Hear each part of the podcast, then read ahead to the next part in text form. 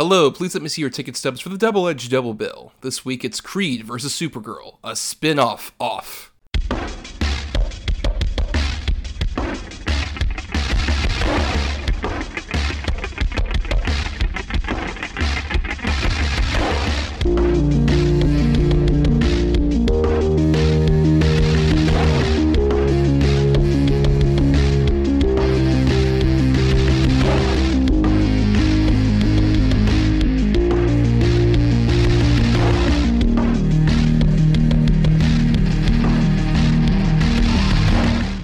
Adam Thomas and Thomas Mariani will come to the table to discuss the randomly selected yin and yang of a double feature.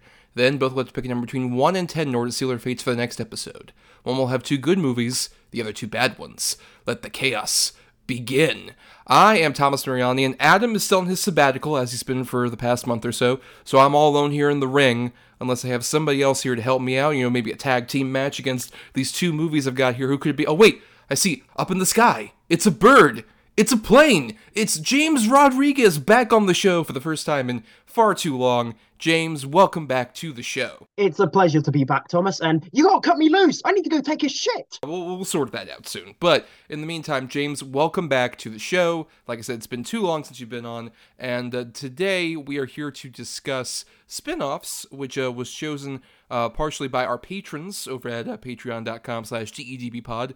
More on that later um, who uh, voted in a poll between which topic we would cover here to tie in with Creed 3, which will be hitting theaters in the States at least, uh, James, over here um, on the 4th of March. So it'll be this coming Friday that we're releasing this.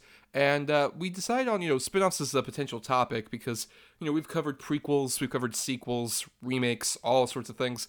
Spin offs is kind of fascinating because spin offs basically, it can encompass a lot of those things where you could have a spin-off that is like a sequel or a prequel or whatever but ostensibly it's focusing on somebody who was you know a sort of side character uh, that may have been referenced or was like related to somebody from the original movies.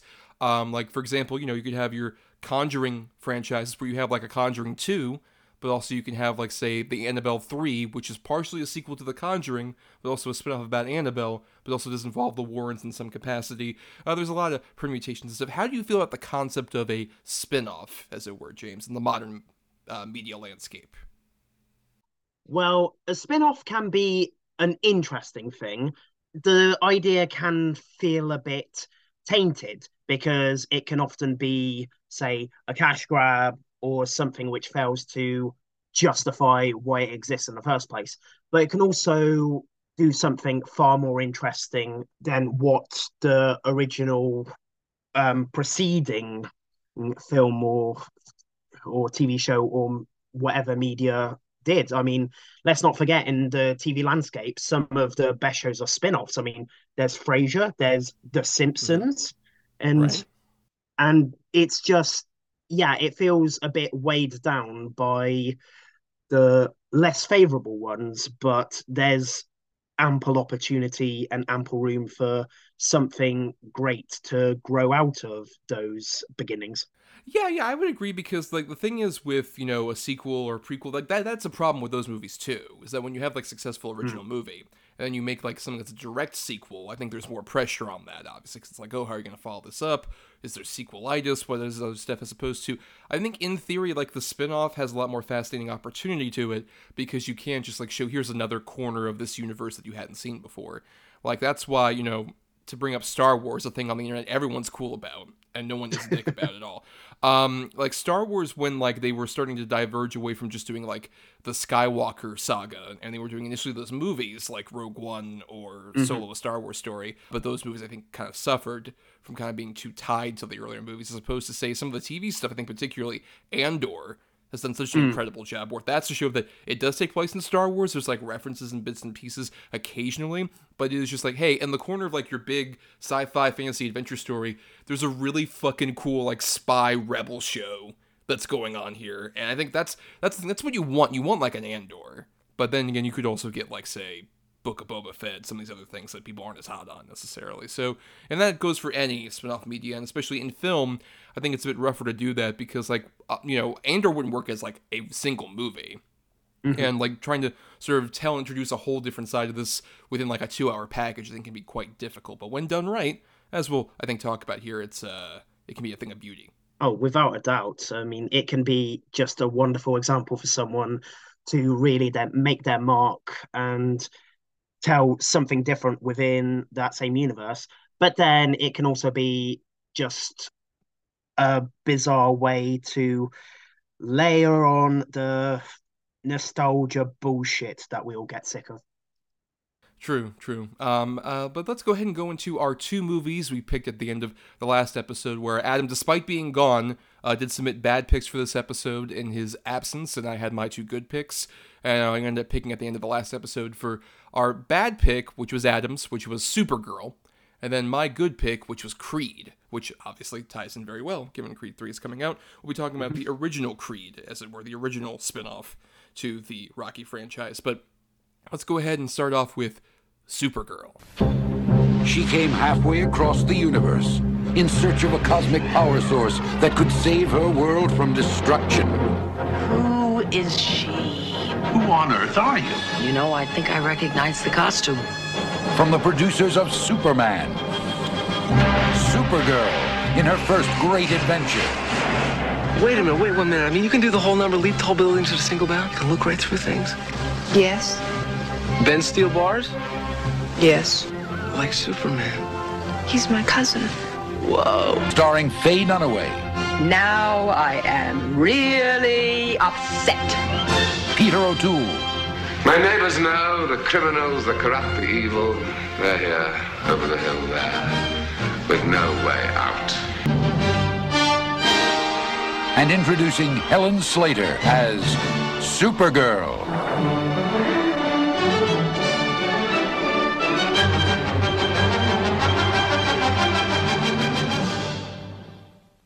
So Supergirl came out uh, on November 11th, 1984, um, and is based on the character from DC Comics, though um, wasn't referenced in the Superman movies from the 70s and 80s starring Christopher Reeve, which is his in canon with, and that we do see a picture of Christopher Reeve Superman. Um, he was going to be in this, and he decided to bow out. I can't imagine why. Um, at that point, particularly post Superman 3, where he would want to not do that. This is following, of course, uh, Kara Zor-El, who is the cousin of Superman, uh, as depicted in the comics, and it follows the journey of her as she tries to save her weird pocket dimension world uh, from destruction, uh, but gets sidetracked by wanting to fuck Ellis from Die Hard, and also fighting over him with a witch character played by Faye Dunaway. Um, weird stuff happens there. So I'm curious, before we even get into Supergirl, James, are you a fan of that Christopher Reeve era Superman? Um, I've seen the first three of Christopher Reeve's Superman films, and I really like uh, what Christopher Reeve does with the character. I think it's a wonderful depiction that's yet to be matched with these live action iterations. Sorry, Cavill fans, he just the writing was never there for me. I liked the majority of what I saw, but I feel particularly with Superman 3 that the writing just wasn't there to match up to what Reeves' performance could do, especially with how good the first and second films were. Yeah, uh, we kind of talked about Superman fairly recently on the show in the last couple months because we did our uh, second canon films episode. and We talked about Superman 4, which would come after this. Um, TLDR for me, um, I think the first Superman's pretty great until it gets to be like a weird disaster movie. I think the Richard Donner cut of Superman 2 is amazing. I think Superman 2, the theatrical version, is very dicey because it's part D- Richard Donner, part Richard Lester. I don't think that meshes up together as well. Uh, Superman 3 is dire. It's mostly like a bad Richard Pryor movie. That feels like the beginning of the end of the Richard Pryor movie, to me, honestly, uh, with Superman 3. And then Superman 4, as we discussed previously, um, very bad movie, but a fascinating example of how a studio can completely destroy themselves by cutting a budget in half in order to make 15 other small budget movies that would also fail. Um, but, you know, in between three and four, we did get Supergirl. Um, and yeah, this one actually I had not seen before. Uh, Adam ended up picking it. This was always sort of like the more infamous example, even compared to like Superman 3 and 4. This was the one I was sort of like, oh, this is the worst one. This is so bad and terrible. And um, I do have a lot of thoughts on that, but James, uh, had you had any history with Supergirl then before you saw this one? And uh, were you a fan? So this is a film I hadn't seen before. I am a DC fan. I think it's particularly in comics do more interesting things than Marvel, but my my knowledge is mainly centered around Batman. Yes, I am a typical white man. Sorry. but Supergirl is a character which I haven't really had a lot of experience with. I could not keep up with that Arrowverse stuff when they kept adding shows mm-hmm. upon shows. So my biggest exposure to the character was that season she was in Smallville. And I just went into this film. I've and when I came out, I just felt it's been a while since a film left me that bored. It's just fascinating that it's essentially a film about a ca- title character's race against time, and yet there seems to be a little sense of urgency for in the film or with the character itself. It's weird where like the initial inciting incident, there's a bit of that urgency that you're talking about because like she's in her weird like it's the city of Andor or Handor, I'm not sure what it was called, but it's this big weird gauche like it, it feels like it's made of cobwebs and bullshit like city that they're in i guess all the survivors of krypton who we didn't know about until now because we thought everyone else died um, is there including uh, kara and we also have uh, Peter O'Toole and Mia Farrow over there. Mia Farrow for like a split second. She's just like, I need to get the fuck out of here after I'm here for like a brief scene. Um, and uh, they're like, oh yeah, we have this magical MacGuffin thing that um, is the key to keeping our um, you know, resources alive. Here, you go play with it, Kara. go play with it somewhere. It's fine, whatever. Uh, it's the key to our entire life source, but sure, whatever. And then uh, that thing gets sucked into space from their little dimensional pocket that they're in.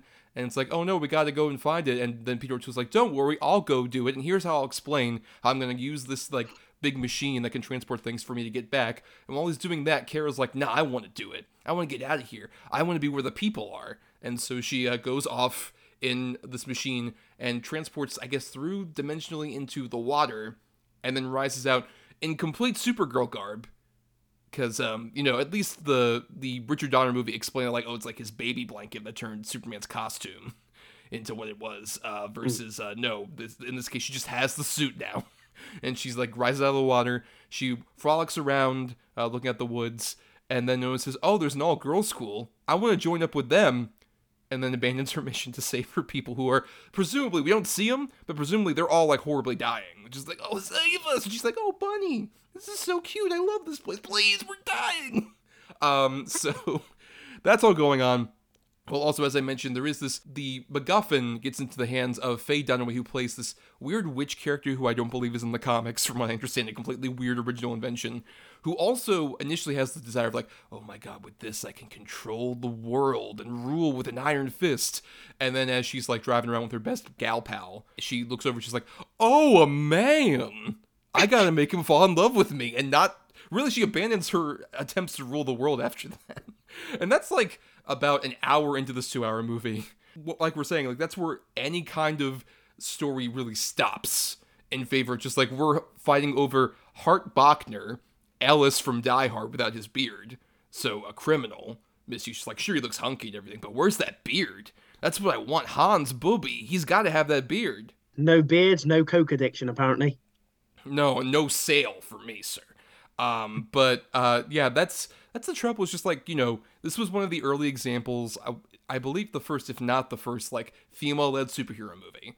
So in theory, mm. you'd want to be like, oh, this is like a different thing we can do, and we can have like a, a you know actual female-led superhero movie. But in the process of it, um, this becomes a weirdly motivation light movie that removes any of the agency of these women except for the fact like we want to fuck this dude and that's like their only motivation to do anything so it's like really backwards, and I feel like this probably hurt the chance for other female superhero movies for so long because you would have figured like when uh, Wonder Woman popped up in like Batman v Superman, that should not have been the first cinematic appearance of that character. Like she's popular yeah. enough to where like she would have been in something besides the Lynda Carter TV show in the '70s at some point. But I think this movie, I think, really killed any chance of that. And it's a shame because, um, especially considering, you know, I think everyone here is trying. I think Helen Slater, she's very fresh faced and she's kind of trying to like add a bit of like whimsy and wonder to this.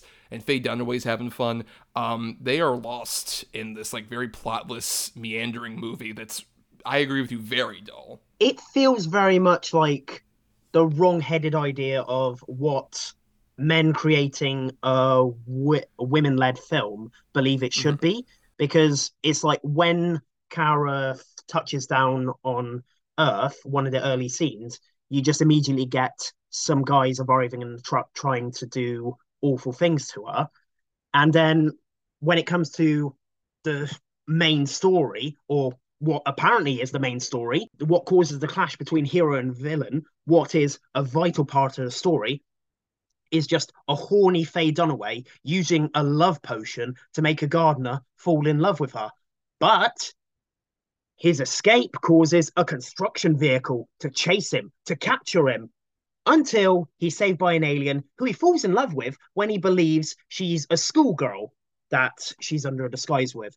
And it's just like, what the fuck are you on? That's another thing is like even before she's dressed up as like a schoolgirl, we're very unclear about how old uh, Kara is supposed to be in terms of like when we initially introduced to her. Like I said, Peter O'Toole's just like, oh, here's this incredibly crucial object to our universe. Here, play with it, and she's like literally playing it with like like she's a small child. I'm just like, this is really weird, especially as things go along. And like when we see her even on Earth, she's doing stuff like there's a whole sequence where she's with her roommate who is Lois Lane's little sister at this boarding school. And they have a huge thing which is like get it underlined. She's Lois Lane's sister, and she's Clark Kent's cousin. Oh man, what a coincidence! Um, there's a point where like uh, Lois Lane's sister's babbling on about something, and meanwhile Kara is like putting a bra over her school uniform and stuffing it, and it's like why would she have any impulse to do that unless she was like a child? That feels like something a child would do. When this ends up, this uh, whole like love affair thing happens, it becomes all the more bizarre. Not al- also helped by the fact like the reason he falls in love with her is because um, Faye Dunaway has created a magic potion that he consumes, and apparently after he drinks that, the first person he sees he will fall in love with. Keep in mind, like between him falling in love with Kara and him drinking that potion, he's walking through the town populated with like a decent amount of people. Like he didn't like lay eyes on anybody. He's walking in the middle of town, but with his eyes fucking closed, I guess. There's no point where like the first person would have seen there's like, oh, the mailman. I love you, mailman, or some bullshit like that. Just like that's what would happen. But it's just like no, he doesn't look at a single fucking person until he's like, oh god, thank you for saving me, the love of my life. Like what the fuck is this? Yeah, it just feels very much like, oh yeah, when you walk through this town, despite you there being people watching you constantly on either side of the road and cars being driven by people going around you, just keep your eyes closed. Nobody will notice. right. It's, just like oh, like in a haze, Hart Bochner's just walking around in the middle of the street. Uh, especially for like that whole sequence that takes place in like the small town. Where, like most of this movie takes place on like one studio block. That looks like they would redress it for like about twenty years later for um fucking the town from Thor. It looks very similar to like that little location, uh, that one small town. But even then, like the actual fight is filled with like a lot of like chaotic destruction that is partially caused by Supergirl herself and massive product placement. Like she becomes Supergirl and starts saving the day while flying over the Popeyes chicken. That's prominently displayed, and it's just like it reminded me a lot, weirdly, of the Man of Steel fight, where like there's Oh, a point yeah. in Man of Steel where there's a lot of product placement. Like she could have hmm. just thrown somebody through an IHOP, and it would have been like an homage later on from Zack Snyder. Oh yeah, there was a point when she first enters Lucy's room, and right on the side, in clear view, is a box of I think Frosties or something like that. And it's just like, okay, can see where the budget came from, I guess. I will give some credit. Where I will say, I think the flying effects are actually pretty impressive for the most part in the movie, particularly early on. The sequence where she first comes onto Earth and like she has the flower and she's like flying around the forest. I think genuinely looks like pretty solid effects for the time, especially considering like the leaps that have gone on since the first Superman. Um, in terms of like her actually like flying around that look pretty seamless for the era. Um, I don't think I would necessarily say as much when like later on there's a point where Faye Dunaway is like, oh, I have to summon a monster to get after uh, you know, my man. Um, this monster appears initially invisibly, like you just see things destroying all around him, and then when you do see him occasionally, as Kara is fighting him as Supergirl, um, the monster looks very clearly like some Muppet they had in a closet. And they we're just like, I don't know, Jim Henson left this over after he was done with doing the Dark Crystal. Let's just fucking have this show up and it'd be like very like weirdly hazy and bullshit like that. Uh, it's uh, and like there's a lot of stuff in here where like I could think like, oh, this is kind of like schlocky fun, like I think someone say like Superman Four is, but it's so languishly paced. Like the two hour runtime, it just makes especially all the stuff at the girl school feel so long. It's just like why are we why there's nothing even like fun about any of this shit. It's just like dumb fan service just like I'm Lois Lane's sister. I'm Clark Kent's cousin. Wow. Ain't that a coinky ding? Um, and that's like the most you're supposed to get out of like this like whole sequence where they're at that girls' school. Just like, for the love of God, have her th- fucking fly around, do some shit.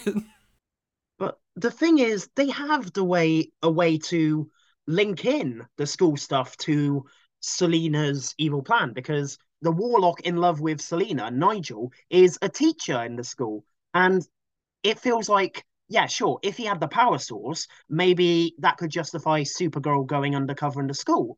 But it feels like it's two different elements that nobody had an idea how to bring together. Yeah, it felt very like these are from two different drafts of a different screenplay mm-hmm. version of this, for sure. Um, and uh, that was Peter Cook, of course. Uh, so you know, royalty over for you over there, James. Uh, a, a, brilliant English comedian who I will say um, is the big thing is he's as you mentioned kind of like the initial boy toy of Faye Dunaway, um, and he kind of lives with her and uh, Brenda Vaccaro, um, who's the the gal pal of Faye Dunaway, inside an abandoned amusement park haunted house that also they pay a mortgage on apparently which is also weird look totally abandoned but they have like a fully furnished like kitchen everything but they travel around by like the fucking carts for this haunted house throughout the house. Hey the 80s were tough. Well that's true. I mean it's tough all over. Um, but also why would you have to pay a mortgage on that place? It said for sale and everything up front just like squalor there. Like no one's gonna bother. I will say i think the most fun stuff is definitely with Dunaway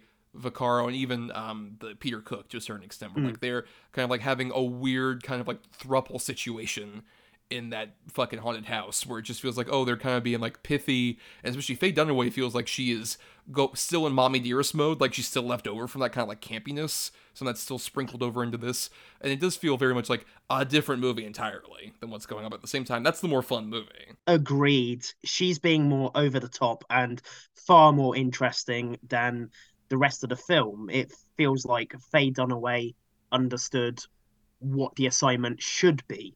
Yeah, that's true. And because like, and th- like, I would love the movie if it was really on their wavelength, where there's mm-hmm. so much about how like her trying to create potions and uh, Brenda Vaccaro just being like, I don't know, this is gonna work, honey. I don't know. And then like they're doing stuff like they when they're looking into a magic mirror in one point, and they can see Supergirl and then she disappears. It's like, what? What? Show her back up. Like, I don't know. I just started that. Like, she's sorceress in training. I love that element of it, where it's just like, oh, she doesn't really know how this works, but she's like, I can kind of figure this out. Like, there's a lot of really fun stuff there. It's just that then we have to go over to poor Helen Slater being slayed with either like the uh, schoolgirl stuff or being romanced by Hart Bochner, who keep in mind is mostly still under like a spell at this point. So it's really kind of like there's levels of we- creepy weirdness that's mm-hmm. going on there. And as you mentioned, also just like how old is she? And she's like with this guy who looks clearly like an adult man. It's weird. I don't know what they're going for there. And also at the end, Lucy Lane makes out with Jimmy Olsen, who's an- yeah, another instance of a school schoolgirl making out with a working man. What the fuck is going on? Yeah, especially like if I was Lois Lane, just like what you're you're romancing my little sister who's in like the private school? Jimmy, fuck off. What are you doing? oh, fucking hell. Uh the 80s, man. Yes, the 80s. Um I will say at least this much. Um I think this is very bad. I would still yeah. say I dislike Superman 3 a bit more. I think that one is more of like an unfun comedy especially considering like Superman is even in less of that than he is in any of the other Superman movies specifically. Um, I would say, gun to my head, I would watch Supergirl over that one. I think I'd agree because as much as I think there's a charm to the whole Superman being a dick by correcting the Leaning Tower of Pisa stuff like that, it's weighed down by Richard Pryor's stuff. Yeah, yeah, I would say. But um, how do you feel also in terms of like you know this was at a more innocent time for the superhero movie, um, obviously because mm-hmm. Superman had really been the only big franchise from around that era, um, and this is even pre, you know, Tim Burton Batman. Um, and now we have so much of like you know spin-offs of different characters in either DC or Marvel. We're going to be getting another mm-hmm. Supergirl in another movie soon, though. Um, you know, not necessarily a movie I want to see because it's going to be in the Flash, and there's a whole lot of problems with the Flash and seeing it on like an ethical level. Um, but mm-hmm. how do mm-hmm. you feel this like sort of um, contrast with like the modern superhero? Um, maybe fatigue. I don't know. I, we haven't talked in a bit, James, so I don't know if you were in that kind of like fatigue with uh, the superhero stuff, as much as I have been vocally on the show as of recent. I was like you, um, big into Marvel, but since the pandemic came back, since we got Thor Love and Thunder and um, Marvel capitalizing on nostalgia and giving aboard John Krasinski a prominent role in Sam Raimi's latest film, I have just grown bored of the latest Marvel stuff. I haven't even seen Ant Man and the Wasp Quantumania. The Disney Plus stuff is mainly just passed me by. I haven't been interested in watching that stuff, and it's a shame. Um, the DC stuff, I feel like there's a lot more potential there, but at the same time, Ezra Miller, that kind of stuff really weighs it down. And I mean, yeah, at when Supergirl came out, there was only really one big superhero franchise, and it felt like it could be a bit weirder. It could just have Supergirl fighting a supernatural war a supernatural woman who wants to rule the world and is over the top about it. It can have a moment where she just yeah, uses her heat vision to make a flower bloom. It can just have her randomly changing into clothes because I guess that's a power of hers now. It just feels of a different time, but at the same time, it's more interesting because it's something which couldn't probably couldn't be done today because everything's got to fit into some kind of box in its own way. And it's an interesting piece in its own right i think despite i might not be able to consider it a good film or even an interesting film. No yeah i think that that's the thing is that i think there are other sort of like spin-off stuffs as of recent with like the superheroes where like I would say they are more competently made and better mm-hmm. movies than this necessarily. But there is kind of like an interesting charm in terms of like you know sort of like the wobbly baby legs of this movie where it's just like oh we're gonna do a Superman movie but Superman's not in it but maybe this will work. It doesn't and this baby in this case is like taking its first sips and falling on its face and crying. Um, but there's a charm that's kind of there that I do kind of like respect a bit, but at the same time, it still does not make this like anywhere near good or even like a fun bad watch, anything like that. This is definitely like too boring, quite frankly, for me to like have that kind of investment. Even though there's like a couple like funny bits, like particularly once we get to like um Kara is thrust into the Phantom Zone and she ends up seeing Peter O'Toole again, and there's a lot of like that's where the special effects budget starts to clearly dwindle uh, where there's just like the the big tornado that happens and like the, the whole thing where she has to like during the climax be inspired by Peter O'Toole's words where like she can't just have that kind of like thing inside her of just like no I can summon the strength from within she has to hear Peter O'Toole say like you can do it, Kara. After he'd been thrown into a tornado in a very comical special effect in the Phantom Zone and stuff like that. Um, there's stuff like that that I think is like kind of like, oh, it's charming for its limitations. Um, mm. But yeah, as it, it still is overall just like such a. I think honestly, if you cut all the bullshit at that school, this would be like a f- very bad but fun movie. I think because it's I can't enough how like the stuff in the school takes up like a solid twenty minutes in the middle of this fucking movie, and it's like we really don't need that or like Lois Lane's sister any of that shit. If you just cut all that fat and just made this like the movie we're talking about, where it's just like it's Supergirl versus Witch over this man who's kind of a damsel in distress. Like that sounds like a fun movie that could be like kind of cheesy and charming in its own right, as opposed to this just like pads shit out way too much, and it's pretty dull, I would say, mm. and not necessarily the best foot forward for a Superman spin-off film. Um, those are my final thoughts. James, do you have any final thoughts on Supergirl? See, you made a good point about it being too long with that padded out school stuff. And funny enough, that's something a lot of modern superhero films have in common. Cut that shit down. We don't need to have it over two true. hours all the time. Very true. Um, Supergirl is a curious time capsule. I can't say it's a fun watch. I can't say it's a good film, but at the very least, it's interesting from that strange opening to the end when Kara goes home to bring back the power source and the lights turn on like she's walked in on a surprise party or something. It's I wish. Just there's a banner and that weird fucking sit, just like, ah, surprise, you're back. um, it's not a good film. It's rather boring and dragged down, but at least Faye Dunaway's having a blast. I just wish more of that could have been reflected in the actual film itself. For sure, for sure. But we got to talk about a much better spin off film in its own right uh, now, because we're moving on to our good film, Creed. You're not built for this. These boys coming here, they gotta fight for life. People die in the ring. Your daddy died in the ring. I don't know him. Ain't got nothing to do with me. This picture's from the 10th round of the first fight, right? I heard about a third fight between you and Apollo behind closed doors. That true? How do you know all this? I'm his son.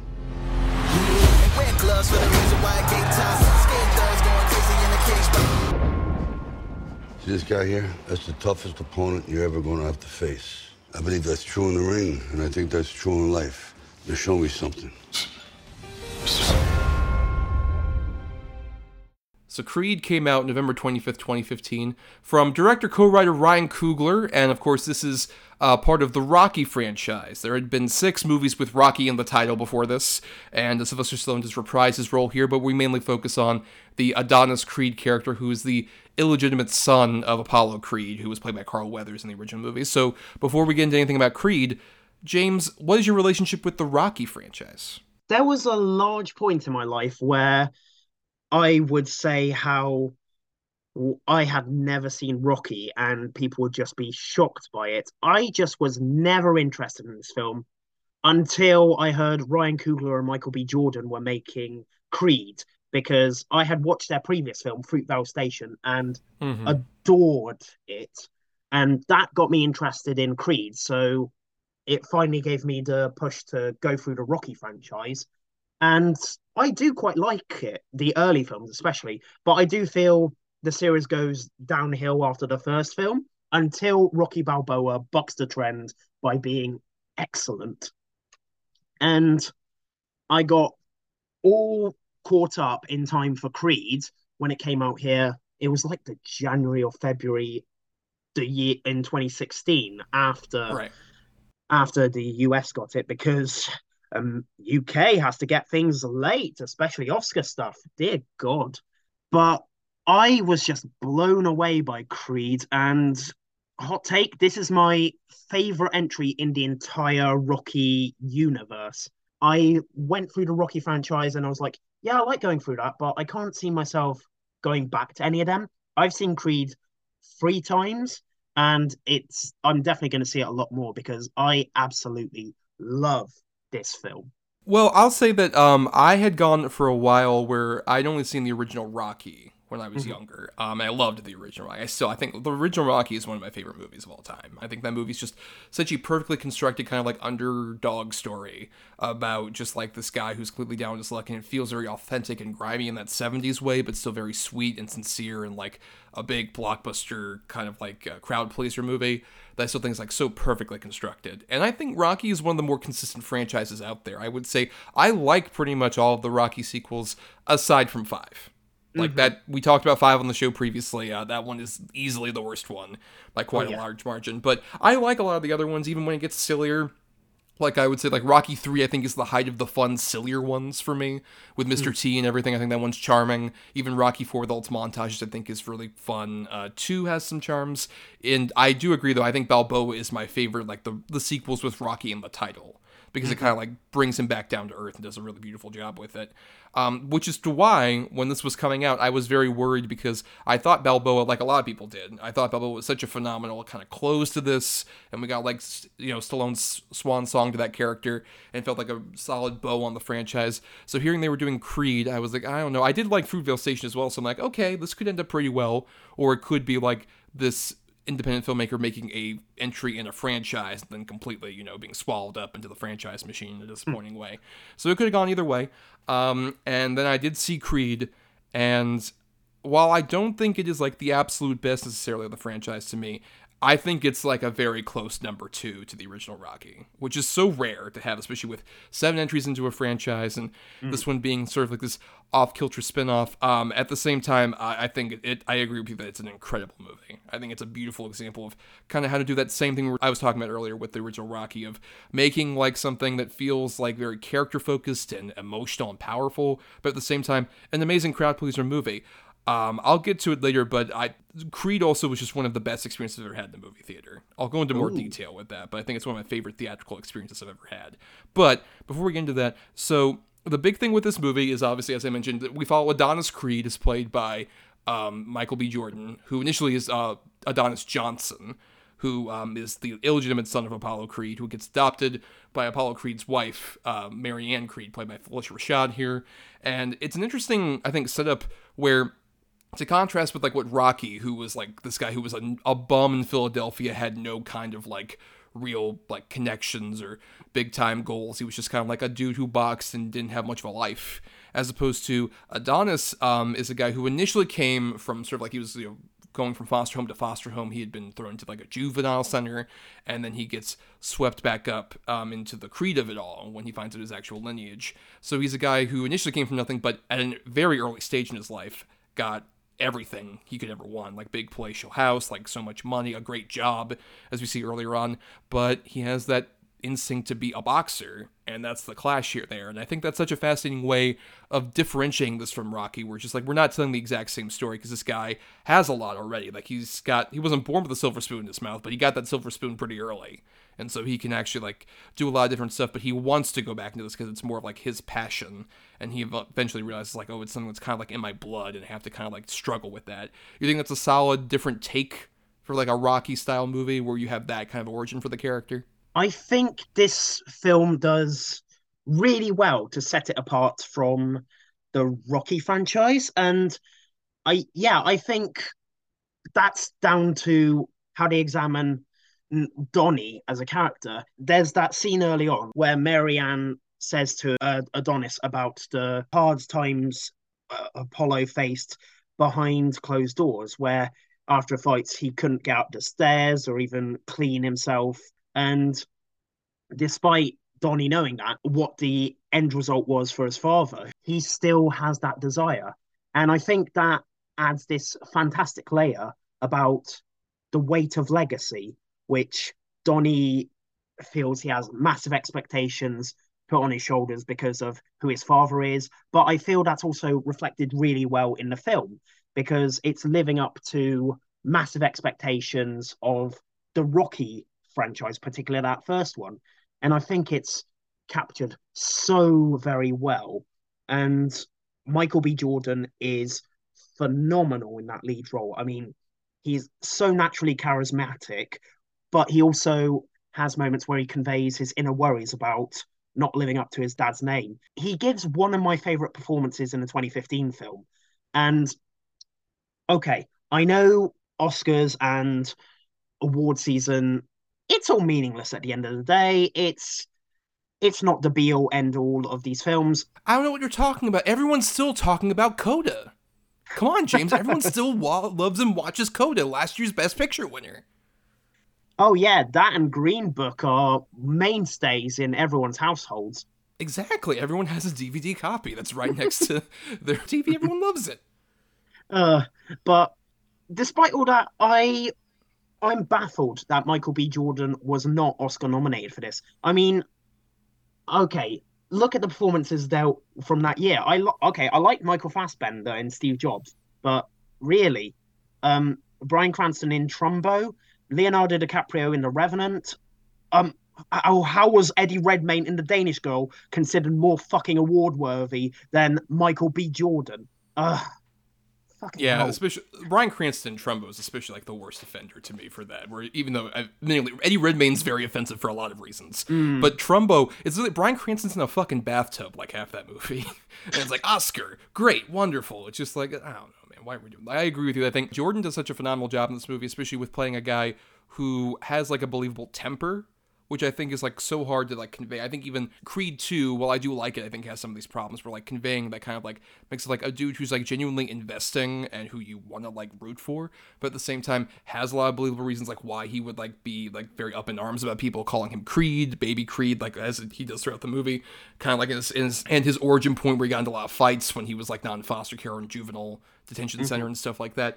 I I believe that guy is hot headedness.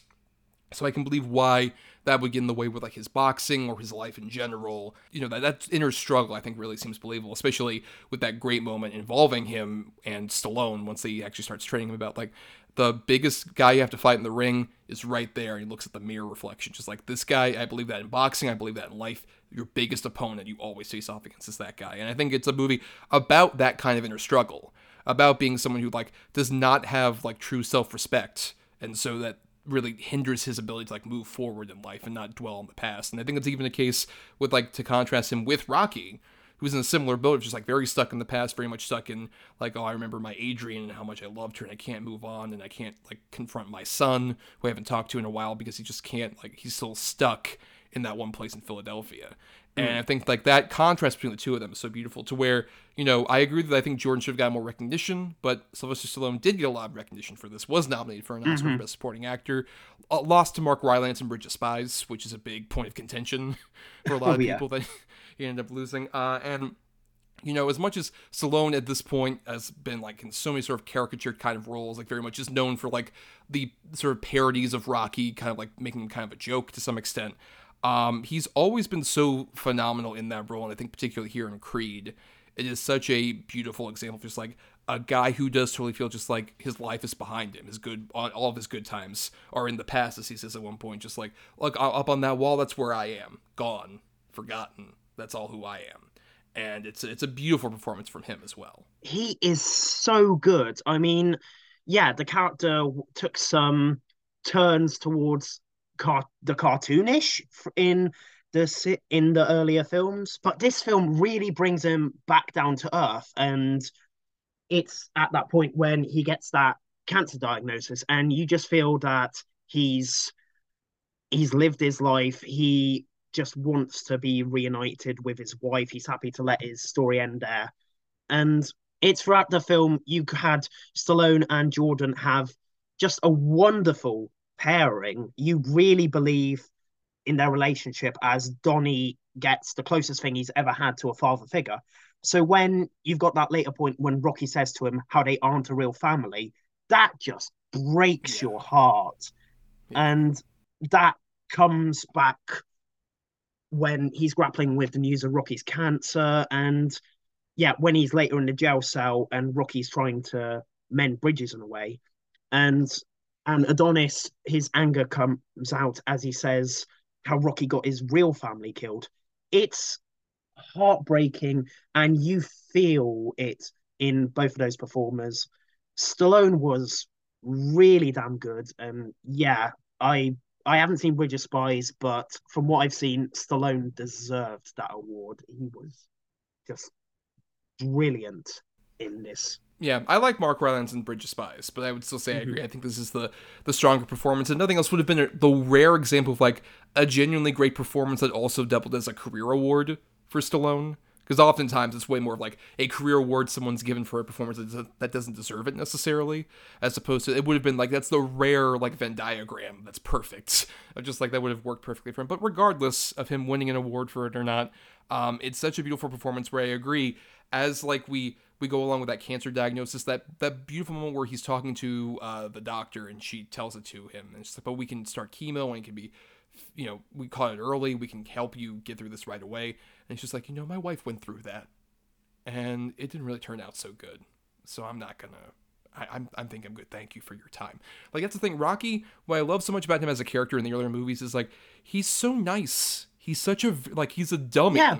But he's so incredibly like nice and well-meaning and doesn't assume the worst out of people. And like as you go along through like all these movies, like how he becomes like such a big celebrity, but at the same time he just does not let that go to his head at all. Like when he's like trying to train Creed and everyone's like, "Oh my God, it's a champ, it's Rock." He's like, "Hey, how you doing? Yeah, I'm just training him real quick over here." Like it's it, there's such a like a beautiful charm that's there with that, but it doesn't like Stallone doesn't let his laurels like rest on that necessarily in any of these movies. I think every time Rocky still feels at the same time that he can be in like silly situations, like giving a fucking robot to his brother-in-law in four and shit like that. um, he still is like consistently like a very grounded human person, even if he's going through silly over the top situations. And I think in this movie in particular, it does such a beautiful job with like allowing him to do that while also still having a bit of that humor at the same time. Like I love so much the bit where um uh, Adonis comes up to him when he's trying to unpack stuff for his restaurant, and they're try- he's like giving him moves and stuff like that, and then he takes a picture of like all the notes that Rocky did for him, just like, oh well, hey, don't you want this paper? It's like I know I got it here. What if you break that thing? It's in the cloud, and fucking Rocky looks up. and says, what cloud? What, that's a perfect Rocky joke where like he would be that specific kind of dumb where he does not know what an iCloud is but it's just like no you know what? It's it's it's so charming at the same time that it's a very beautiful nuanced performance. It's also just it's rocky at his most charmingly dumb. Agreed. That's the cloud moment is the perfect way to highlight maybe a generational difference or um, an unfamiliarity with technology without feeling like an okay boomer moment Right, yeah, because it's still coming from Rocky wanting to be emotionally intuitive. He still wants to help out Adonis, just like you might need this paper later, like you might need this to help you out. Um, it, it, that's the thing is that that's what I've loved in his the best of the Rocky movies is that emotional intuition that makes up for Rocky's intellectual uh, lesser points necessarily. He's always very mm. emotionally intuitive, which especially works out with another person we haven't mentioned yet, but I think is like so crucial to this movie as well is uh, Tessa Thompson who ends up being the love interest character for Adonis. And you know, we could risk having her just be like another Adrian or even a lesser character, but mm. I love their relationship and how that blossoms with like her playing her music and him coming down and then like inviting her out to dinner and even like um that she loves music so much but she has this uh, progressive hearing loss that she's dealing with.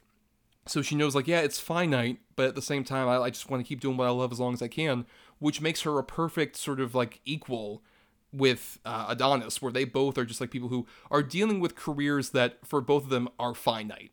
With like, mm-hmm. he can't box forever, she can't sing forever, but they really love being able to do what they can while they can, and especially once it, that ends up sparking the relationship that really blossoms wonderfully throughout this whole movie. And I love like their their back and forth. It's really charming. It doesn't feel like we're just recycling like the Rocky Adrian relationship because she feels like a completely different woman who's like not all mm. shy, very much like open and um, very like sly and sarcastic and charming. Her and Jordan have beautiful chemistry together. I love how their relationship develops over this. And even in Creed 2, I think the strongest stuff is their relationship in that movie. Agreed. Tessa Thompson is fantastic as Bianca. And I loved how there's that moment where Donnie pretty much punches a headliner at a show and he comes around to apologize and explains what's going on with Rocky. It could have been very much just paper over the cracks, like, oh, it's okay, let's move on. She understands what Donnie's going through, but she still doesn't let him off easy because he still worked through his emotions by assaulting someone. The moment where she turns off a hearing aid while he's outside the door is honestly heartbreaking. And that's because you have these two characters who have been wonderfully developed from their initial meeting over the loud music to their fun little moment in the restaurant where she's teaching him the ASL for bullshit. And it's wonderful to see them um, just united and working together throughout that uh, by the end as they come through it all. Plus, it helps that you have two really hot people sharing some wonderful chemistry. Very true. Very true. Yes. Uh, and also, I love that bit where she doesn't know that he's a Creed until like it kind of slips out at a certain point, and like like have a confrontation about it.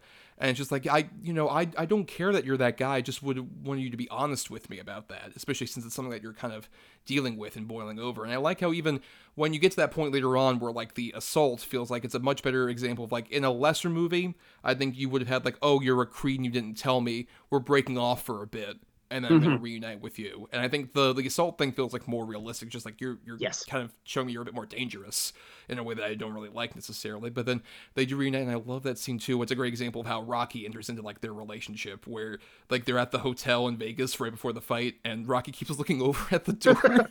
he's like he's too early. Every time he's like, "Oh, did you hear something?" beat, beat, beat. Oh, look, someone's knocking at the door. Just- and then they reunite. It's very sweet. But then Rocky's just like, hey, you know, I'm just leave you kids alone. Hey, remember what I said about legs? Women, weaken legs. It's, it's it's very charming, especially like the three of them, and especially even like her, uh, Bianca and Rocky. I do love how they kind of like still have like a, a really positive connection with like the bit where they're at the dinner table. Just like, oh, I can't. This is so different from what I normally eat. It's usually covered in sauce, and they're all like, really charmed by it. And there's one little bit I love when um, Donnie's moving out to go stay with Rocky for training, and Bianca shouts him like, "That's your uncle, but he's white." And Rocky's just like, "Yeah, all my life." And and she's just like, "Look, I, you didn't tell me your uncle was Rocky Balboa." yes, it's it's really charming there, yeah. And then of course, this is a boxing movie. We have to get to some of the boxing sequences because along with being a really great emotional character study, it's so well shot. Whenever we get to the boxing sequences, you are like fully yeah. immersed. Like the way, especially during like that first fight where it's um Creed versus that one guy who's like uh, the son of the guy who owns the gym, who owns Mickey's gym at this point. That fight is so well shot where like the the camera is right there with the fight and it's like this big one shot but it doesn't feel as like showy and annoying as like a lot of one shots like you mentioned the revenant earlier where that's Yeah. really just like loves to like dwell in a masturbatory fashion about its one shots versus the one shot helps to serve the fact that like you're in the middle of this like huge boxing match and you are just like with those guys that they go across like to each corner and go over to their managers and stuff like that it is one of like all the fight sequences are beautifully put together in this movie oh yeah, you've got yeah that one shot fight is just so phenomenally done. And then you've got that final fight where you feel every blow and the blood splatter on the ring. It's all impactful. It's so great. But I love how through it all, Ryan Coogler doesn't forget the human stuff. So before his first big fight, Donnie gets nervous and he has to cut the gloves off, as I referenced at the beginning, because he Yes. desperately needs to shit. Or Yes. after that fight, when they're him, Bianca, and Rocky are just all excited and they're like, "Yeah, let's go tear up the town." And then next thing, they're f- asleep on the sofa while watching Skyfall. Right, and then also the right before that final fight when he gets the fucking trunks. One of many oh, examples of a where I'm just I'm fucking crying, man. Like that's the thing. A great Rocky movie makes me fucking well up with tears. The original Rocky, mm-hmm. that whole climax, like the moment Adrian pops up, I'm just like I'm gone. I'm I can't see the movie anymore. I'm like fucking mm. crying my my eyes out. This movie does a great job of that, where so many of these like little moments that are like could just be really bad fan service, but really work to like get you invested in like what the like legacy that we're dealing with and all this stuff. Because you mentioned it's kind of like a weird meta contextual thing where it's a dealing up with the legacy of both the Rocky franchise and for Adonis like the legacy of Creed and all this mm-hmm. like it really helps like get you invested to where like any of those like callbacks or shout outs from the earlier movies just feel like we're weaving the tapestry of, of the world these characters where it oh, isn't yeah. just like a wink and a nod. It's like no it actually means something like early on when Adonis first meets Rocky at the restaurant it's just like oh I heard you had a fight with Apollo behind closed doors referencing the thing from Rocky 3 that's just mm-hmm. a great example of like that feels just like family history instead of just like oh remember that at the end of Rocky Three trivia. Let me explain to you this Easter egg, everybody. it like it actually means something for the characters. the film does this wonderful thing where all throughout you hear hints of Bill Conti's iconic song. You also have characters getting to the heart of Donnie. They question like, "What's motivating you?" and "What are you afraid of?" And it feels like, yeah, Donnie's fighting to get out of his father's shadow throughout the film, but in a meta contextual level, he's also fighting to get out of Rocky's shadow in the audience's eyes. And once the news comes out that Donnie is Creed's son, they immediately jump on him, calling him an embarrassment. They compare him to his father. It's stuff Donnie didn't want because he doesn't want a bad reputation to his father's legacy. But the film also includes great moments where they put this brand new spin of this character doing these classical moments. Such as you got Donnie, he's running through the streets of Philadelphia while he's outrunning the bikes that he previously commented Yes. on, and it's such a lovely moment. And I feel it all bubbles up until that final fight when Donnie just lets out how he's trying to prove he wasn't a mistake. And that moment chokes me up every time I see it. And it leads perfectly to my favorite moment in film, where Rocky just tells him, You're a Creed now. And it's like he's saying, You're the rightful heir to this legacy your father built. You deserve this. You are not a mistake. You've been working towards it, and he would be proud of you. But he's it feels like he's also telling audiences this character is the right person to carry on this legacy that Stallone built ever since the first Rocky film. And then when Donnie stands up for the final round and Gonna Fly Now just plays, oh, you feel it. And I'm just so energized. And I'm like, I might as well be jumping out my seat and just going, Yes, Creed! Well, I guess that that's a segue, I guess, into the theater experience I was talking about earlier. When I watched this in the theater, most of it was just like a normal, like kind of like really fun. Like it was a packed house. It was like the Thursday night. This is Thanksgiving. So of course mm-hmm. this is in the states. Like everyone went out to the movies. And it was like that night before Thanksgiving, and everyone was like you know charmed by it, like like a solid theater audience. Then during that final fight, people in my audience were literally cheering Creed on, like they could fucking hear him, like they like Creed could hear them basically, and it's like one of the best moments where it's like in any other audience experience it'd be just like sit the fuck down. What are you doing? But i'm just like you know what? I'm swept up with everybody. Yeah i'm not gonna get up. Like people were fucking cheering on creed. That's like such the power of like what you're talking about where so much of this stuff has been building up so perfectly to where it's not just like you know a big like Easter egg fest like referencing things from earlier mm-hmm. movies kind of deal. It is genuinely building up a great arc for like this character who we've grown to love with a lot of stuff like even a great sequence that uh, we didn't talk about, but the press conference before the fight happens where he actually oh, comes face to face for the first time with uh, Tony Bellew as Pretty Ricky um, is like a great example where he is like it's building up a lot of that conflict, but in a way where like Rocky says like this is the first fight, this is the first part of the fight where you have to realize like he's gonna try and get you to say something, do something. He does end up like agitating uh, Adonis to do something, and he ends up losing that particular fight. But I think it's like it, it's all part of like sort of the, the that um, early build up stuff works, and especially the fact that like Pretty Ricky is a great example of like a in a, the Rocky villain pantheon of somebody who kind of mirrors the our main character, where he has a similar kind of like hothead energy, like he's been accosting people outside of the fights and stuff like that, mm-hmm. and um, so all that stuff helps to build up, like you mentioned, like that final fight. I do agree with you, it was like so beautifully done, especially even the main thing you forgot about Stallone's speech to Adonis is you're a Creed and I love you. So it's not oh, only oh, like, yeah. oh, you're worthy of the legacy of your father, but also I love you like a father and you mean so much to me and I want you to like do this because I know you can and like even like what people down there like even Phylicia Rashad when she's on her fucking couch she's just like yeah hell yeah baby you do it. And then later on, know just he references like I want to thank my mom who's watching. I love you mom. I'm, I hope you're okay over there. She's like you know they gave me a heart attack but I'm okay. I'm proud of you. And stuff like that. It's so charming. And yeah I I agree that especially even when he's getting interviewed and just like what would you uh say to your fa- your father to Apollo if he was here?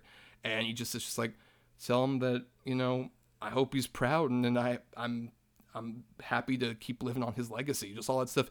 It's so emotionally gut wrenching. It's so beautiful. And this is all the stuff even after like all the cancer stuff with Rocky, which mm. is hmm. like the big thing is like the you know sort of him training Adonis also coincides with Adonis helping Rocky through his cancer and eventually like kind of beating it. And I just love that where it's like he even says just like you know if you're gonna fight, I'll fight too and that's such a beautiful thing to lead up to once again. These two becoming like a, a real family to where by the end of that another great example of like doing you know the the kind of like callbacks in a beautiful way them very delicately going up the stairs mm-hmm. to the philadelphia art museum.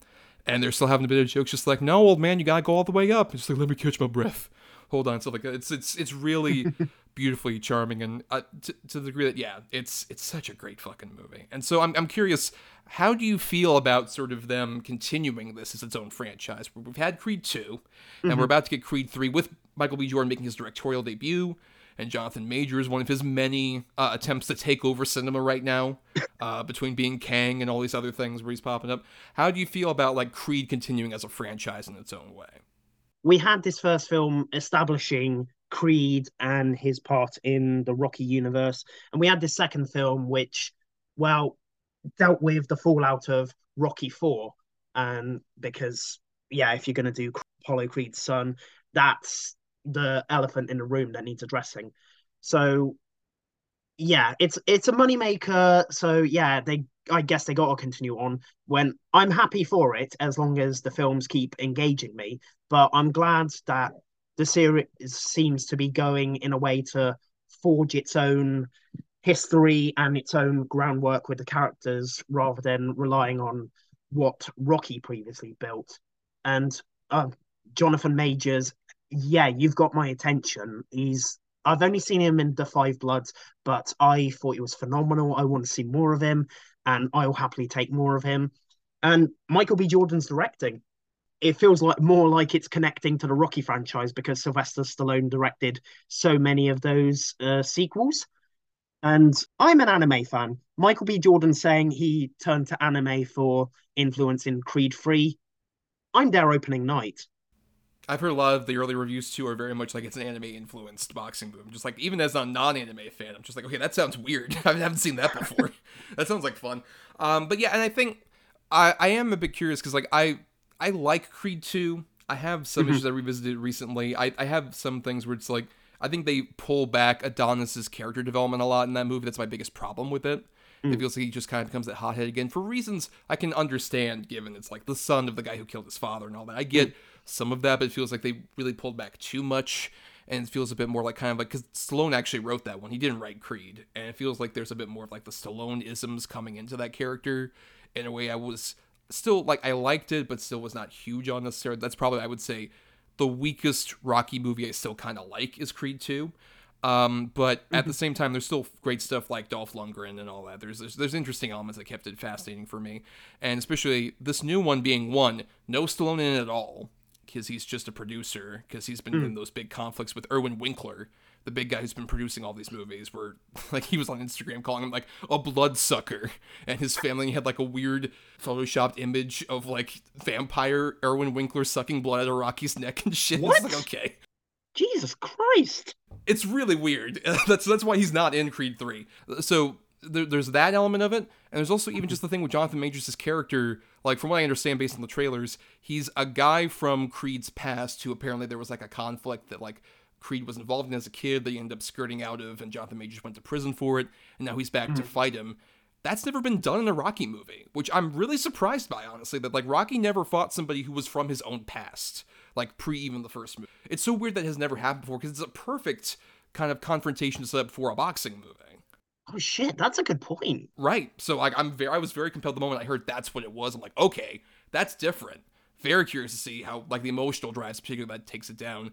And even, you know, still more stuff with like, you know, his daughter uh, as establishing Creed 2 and all this other stuff. I think there's a lot of directions that can go down that I'd be curious about. Um, I don't necessarily want to go into the degree of like, oh, by the fourth one, um, fucking Wood Harris gets a robot or some shit like that. I don't want that necessarily. Um, but yeah, I agree that I think Creed can still like have its own direction with this and still be like a really fun, consistent franchise that still like lives up to the legacy fully of like what Rocky did originally. So I'm all on board for Creed 3 as well. But James, we've been talking quite a lot about Creed, so any final potential thoughts you have about Creed 2015?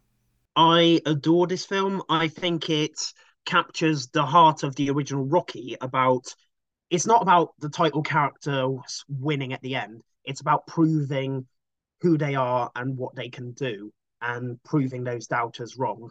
And I think it's just a very wonderful film about these characters I really enjoy watching and it grabs my heart, particularly by the end.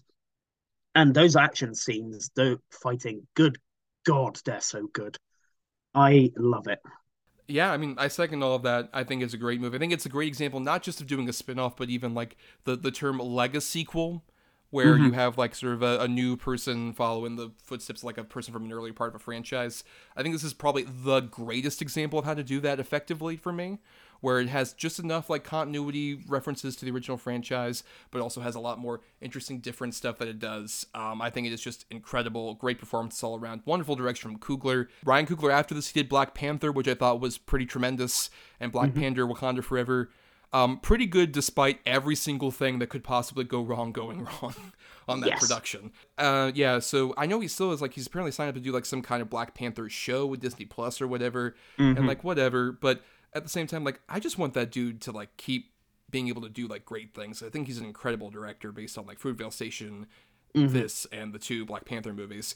I just want him to do interesting, different stuff, and I hope he doesn't, like I mentioned, get swallowed up into the franchise machine because he also feels like one of the rare guys who like actually took a few steps. Because usually when you get like somebody directing a Marvel movie, it's some guy who made like an extremely small budget movie, and then like, hey, guess what? You get two hundred million dollars to make a big superhero movie. Then you get to do that. He at least had this step with Creed, which is still a franchise movie, but only cost thirty five million dollars. Mhm. So yeah, I hopefully he gets to do like other interesting things that aren't Marvel related, but we'll see. But now, everybody, it's time for the weekly segment, the Double Redo. Double Redo.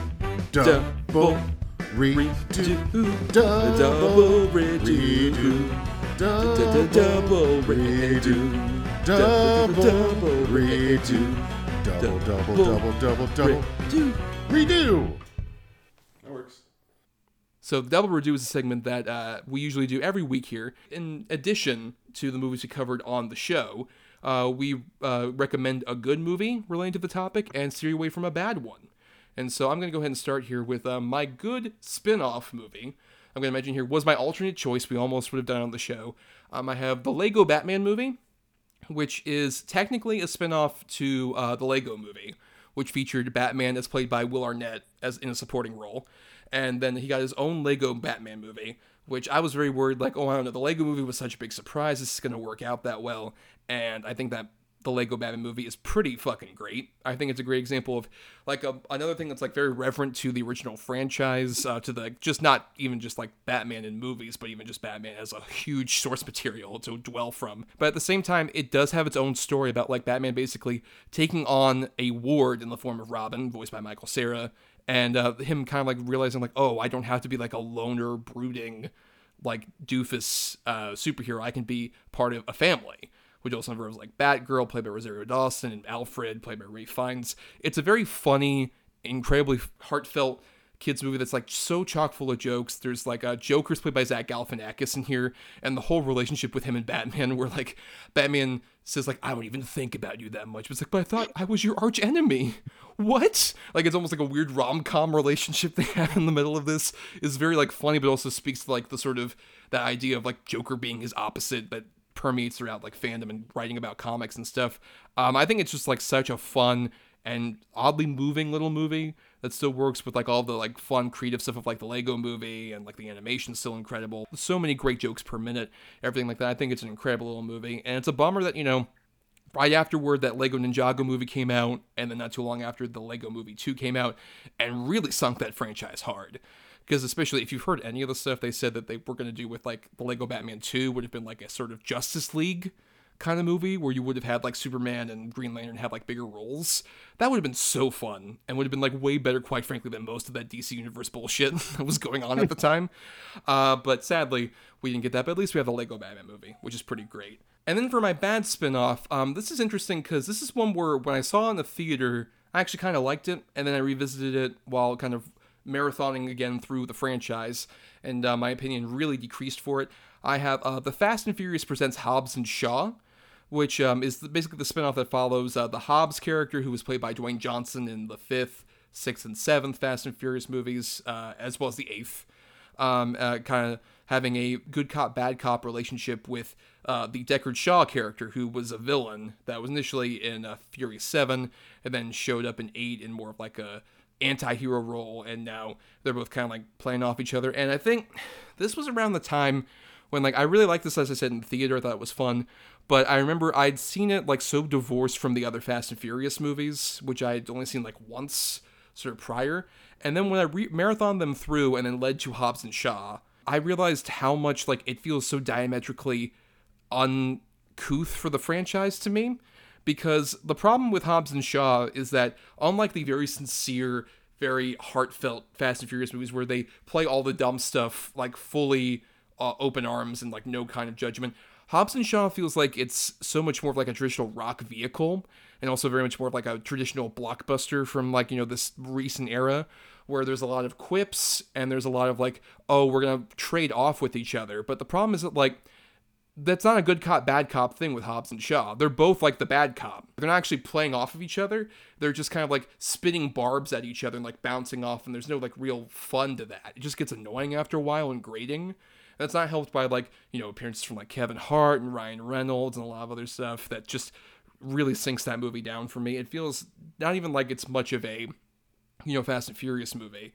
It just feels like it's this like script that would have been like written for Ryan Reynolds and Dwayne Johnson to do, and they just kind of retrofitted it into Fast and Furious, and it feels like so like lifeless and emotionless. The action scenes don't have any heart in them, and just it, it, none of it really works that well for me. Except maybe the stuff when they um when The Rock teams up with like his brother Cliff Curtis, and they have kind of like their fight um, with like all the Samoans. I thought like that stuff was kind of fun, but that happens like two hours into that fucking movie, and it's like it's it's it just doesn't work for me nearly as well. It's not the worst one in the Fast and Furious franchise for me, but it's a pretty good example to me of like how to do a spin-off that captures none of like the charm and the magic of its original forebearer. Okay, I've seen both of your choices and I love the Lego Batman movie.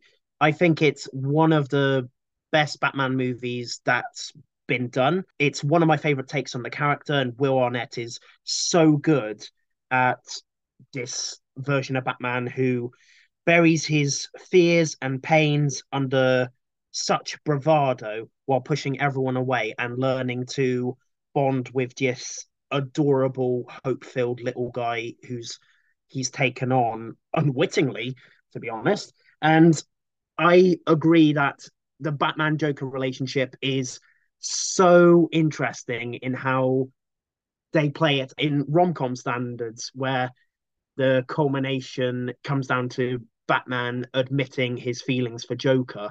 It's this came out a year after Suicide Squad, Jared Leto's take, and you could just feel this is how to do a good Joker after that car crash. As for Hobbs and Shaw, I too remember seeing it in cinemas and rather enjoying it at the time.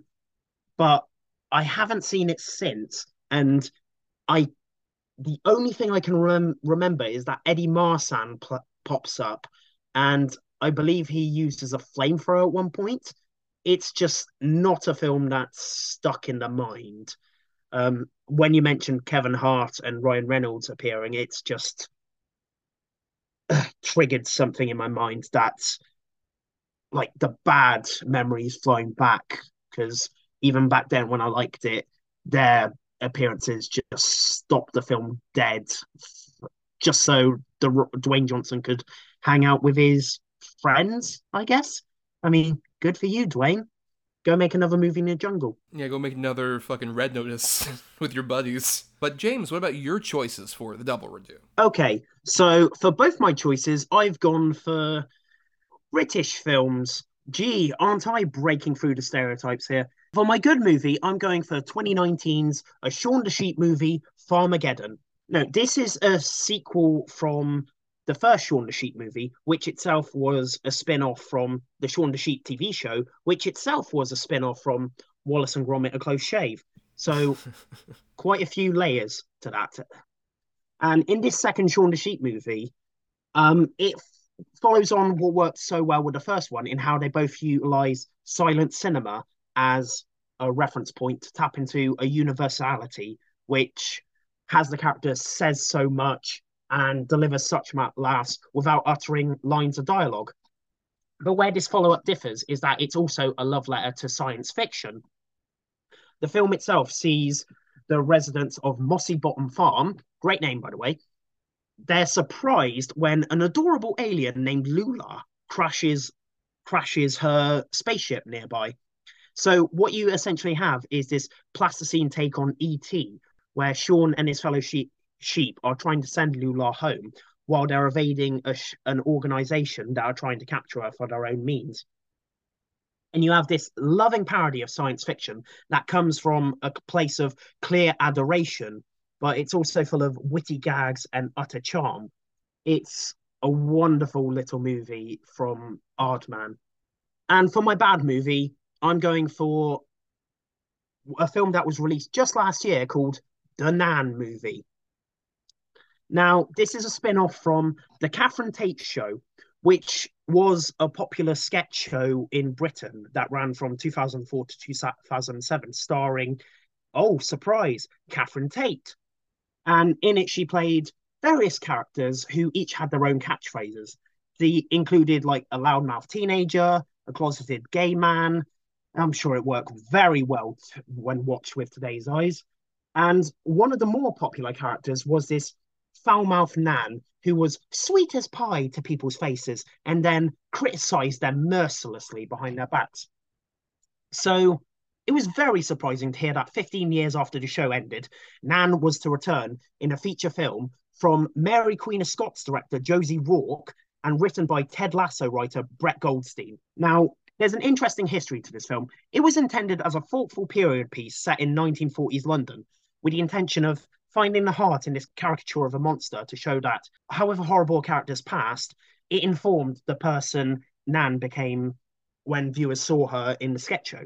That all changed because reportedly, the original cut of the film was presented in 2019, and the financial backers were worried because the film was straying too far from the show's original sketches, so they want it changed. So reshoots were ordered on the cheap without Rourke's involvement, and as such, the wartime scenes, which were to make up the bulk of the film, were cut back.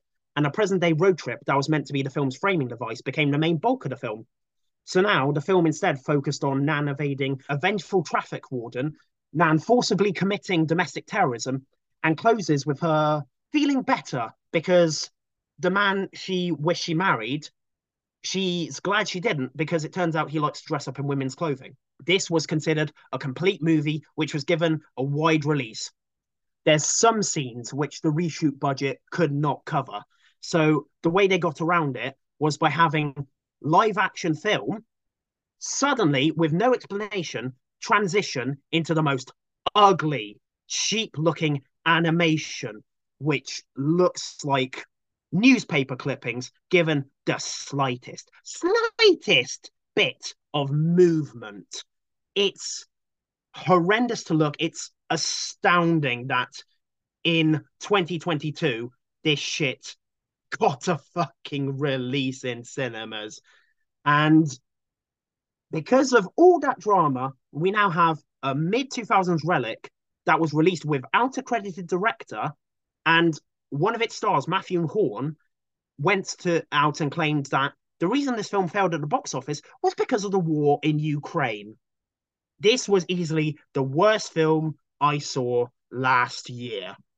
And wow, don't watch it. Uh yeah, so um I, I have not seen the Nan movie. Uh, I love when you mentioned that uh, you were gonna put this as your bad pick. Um, I you described it to me, asking if I had any idea what it was, and I literally just responded with like, "I know who Catherine Tate is." Because I've seen like the the later episodes of the U.S. Office, and also I have seen her episodes of Doctor Who. Uh, and stuff like that. So I know who Catherine Tate is, and I think she's, you know, can be quite charming in the right spots. But, you know, I'm at least glad that the Brits are keeping alive the era of bad SNL movies that we long got over in the states, because that's that's really what this sounds like. It's like a really bad like '90s era SNL movie. Um, but you know, all of that detail is fascinating, especially the the Brett Goldstein and uh, Josie Rourke of it all. Uh, that sounds Right? fascinating. Especially James shared a photo with me of of, of still from the film, and uh, yeah, it looks rough, real rough. yeah, um, but I have seen uh, the Shaun the Sheep movies, both of them, and, and including Farmageddon, and I quite like them both. Um, not my favorite Aardmans necessarily, uh, but I do agree that, like they they work very well for being like these like there's no dialogue and stuff. It's very like silent comedy kind of thing, and I think they're both very charming. I would say I prefer the Shaun the Sheep movie, the first one, slightly. They're definitely ones that like appeal to like a whole family as opposed to just children kind of thing. I would definitely say anybody can uh, watch this and have a lot of fun with them. Um, but those are our titles, so we'll just go ahead and repeat them real quick. Um, my good pick was the Lego Batman movie, and my bad pick was The Fast and Furious Presents Hobbs and Shaw. And my good pick was a Shaun the Sheep movie, Farmageddon. And my bad pick was the Nan movie. Yeah, so I guess uh, if you're in the States, fire up them VPNs if you want to Ah. somehow see the Nan movie. It is available to rent in America. I know that. Okay, well, I'm sure we'll all love it based on your glowing recommendation. uh, but um, before we get out of here and do our picking for next week, stay tuned for that at the very end of the episode. Um, we have some people to thank. Like we want to thank our uh, uh, the person who does our music, Chris Oliver, for our intro and outro music. Uh, listen to more of his music at chrisoliver.bandcamp.com. Uh, thanks to Christian Thor Lally for our artwork. Uh, follow him at Night of Water. That's Night with a K underscore of underscore water for all of his great stuff. And uh, thanks, of course, to our supporters on Patreon, patreon.com slash DEDBpod, where for just uh, $1 a month, you get access to bonus podcasts that we do. Um, we do at least one a month, including around the time this uh, episode's come out. Uh, we would have already released recently our uh, first ever attempt at an award show, the Dubs Awards, where Adam and I, Adam came out of a sabbatical for this, uh, went through uh, 10 different categories, and each had, you know, our five nominees for stuff like, you know, uh, the various performers of the year and the best films, animated, international, best film overall, stuff like that. Um, that if you pay the one dollar, you can hear all two hours of that. It's a bonus content there for you before the Oscars, maybe after the Oscars, after they inevitably disappoint you with who they pick as their winners. Um, and of course, also uh, later on in March, our bonus episode will be our yearly March Madness, which uh, this time we're going to be doing best animated film. And uh, around the time this comes out, you'll be able to see our seeding. We would have put that out for all the different titles, including a couple that were picked by our patrons. Um, and, you know, speaking of our patrons, uh, not only is he a guest on the show, but he also is a patron. James, thank you so much for being back on the show. Really appreciate you coming back on, helping me out, and being my guest host here for this week. Where can people find you on the internet? Go and plug yourself. Thanks for having me back. I've loved it. Um, shame Adam can be here, but uh, maybe we're the same person. Ooh. Oh, what a twist. Ooh. Um, I loved your episode of the Dubs. Was odd. I did not expect a Morbius sweep though. You know, you can't spoil that shit, man. They got they gotta get behind the paywall for that Morbius sweep. Um, but yeah, if I've not put you off listening to more of me or reading my stuff, you can find me on Twitter or whatever social media in we everyone migrates to at Rodders J04. That's spelled with two D's. My writings, uh, reviews, articles, podcast appearances are all collated into the reviewing reviewingrodders.co.uk. So yeah, come check that out. Yes, yes, please do. And uh, for more of us, you can find us on Twitter and Facebook and Instagram at DEDBpod.